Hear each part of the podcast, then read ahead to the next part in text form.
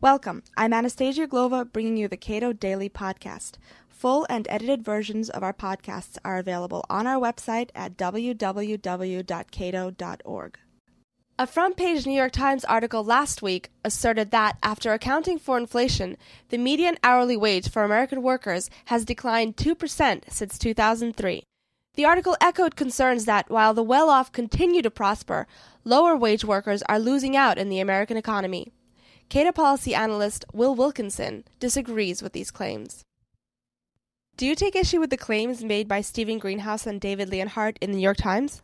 Well, yeah, I do. I take issue with the whole article, in fact, partly because I think it's just substandard economics journalism, and they have a special responsibility to present economic news as clearly as possible to the reading public. This was a page one above the fold article with a prominent headline Real wages fail to match rise in productivity, and they give it a very heavy political significance. But the article is simply misleading. The numbers that they look at at the beginning of the article, uh, which is the part that people read, is for money compensation to workers in isolation from their benefits. But total compensation, their money, wages, plus benefits, is the relevant measure.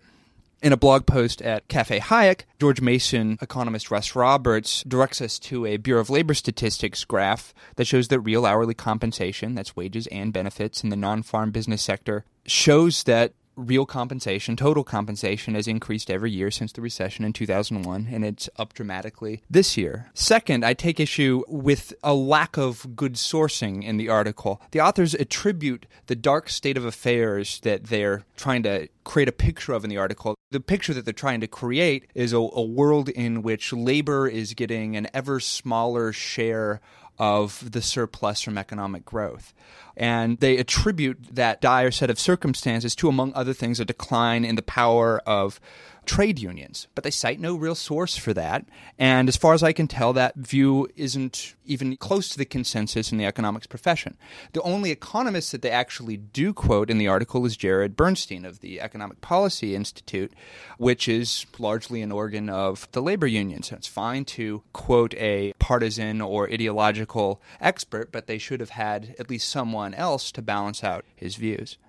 But they didn't ignore the issue of compensation completely. In fact, they write that the value of workers' benefits has also failed to keep pace with inflation.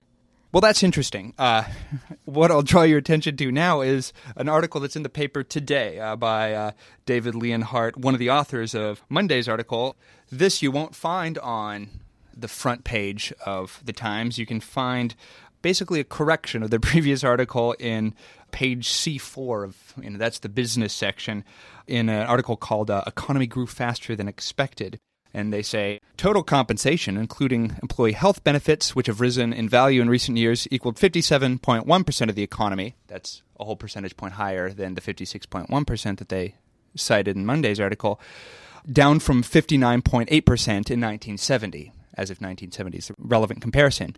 But they do mention here now still compensation makes up a larger share of the economy than it did throughout the 1950s and early 60s as well as during parts of the mid 1990s and the last couple of years right? So they kind of bury the point which is that total compensation has actually increased over the last several years. The whole premise of the very dire article on monday was that it had gone down and that things are getting worse for workers when in fact once they looked at the data more carefully, they've actually seen that it's going up as well. Are you saying that in Monday's article, Greenhouse and Leonhardt used the wrong data to arrive at their conclusions?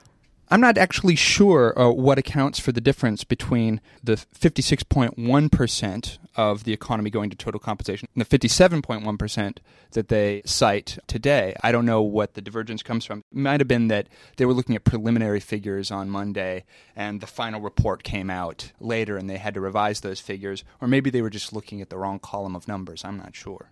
How do wage increases for lower income workers compare with wage growth for the top, say, 10% of income earners? incomes have grown more at the top of the income scale than at the bottom. Now I want to point out a problem that I have with this entire way of reporting on the economy and looking at these so called distributional issues. The picture that you get from articles like this is that each year the economy grows a little bit. So last year it was this big, this year it's this much bigger. And then there's a question about how we're going to divide up that surplus from the previous year. As if there's a giant pile of gold in the basement of the Treasury that is getting divided between the upper income deciles and the lower income deciles, and there's some obvious injustice if the wages at the top of the income distribution rise faster than at the bottom, or if the share of economic growth that goes to labor is smaller than the share that's going to capital over time. But that's really the wrong way to look at it. These overall percentages are an emergent factor. They bubble up from lots of individual transactions.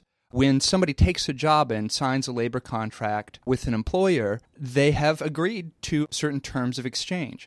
Their exchange creates a surplus from cooperation, and the way that that surplus is divided has already been accounted for by their agreement that both parties consented to if somebody has a problem with the way the division looks like it went at the macro level, that probably means that they have a problem with the way individuals are making agreements on the micro level. But if the individuals each were happy with their labor contracts, then there's really no additional issue about the distribution at the macro level. Bernstein's point in the Monday article was that he thinks that the bargaining power of workers is getting weaker. The uh, authors seem to just take that on its face as something that might be true, but they give no evidence for that. The bargaining power of workers has to do with the number of alternatives, how tight the labor market is. If people look for better jobs, if there's lots of different alternatives, and there are, we've got a very competitive labor market, then there's very little reason to believe that workers have too little bargaining power and that they're getting the short end of the stick in labor negotiations.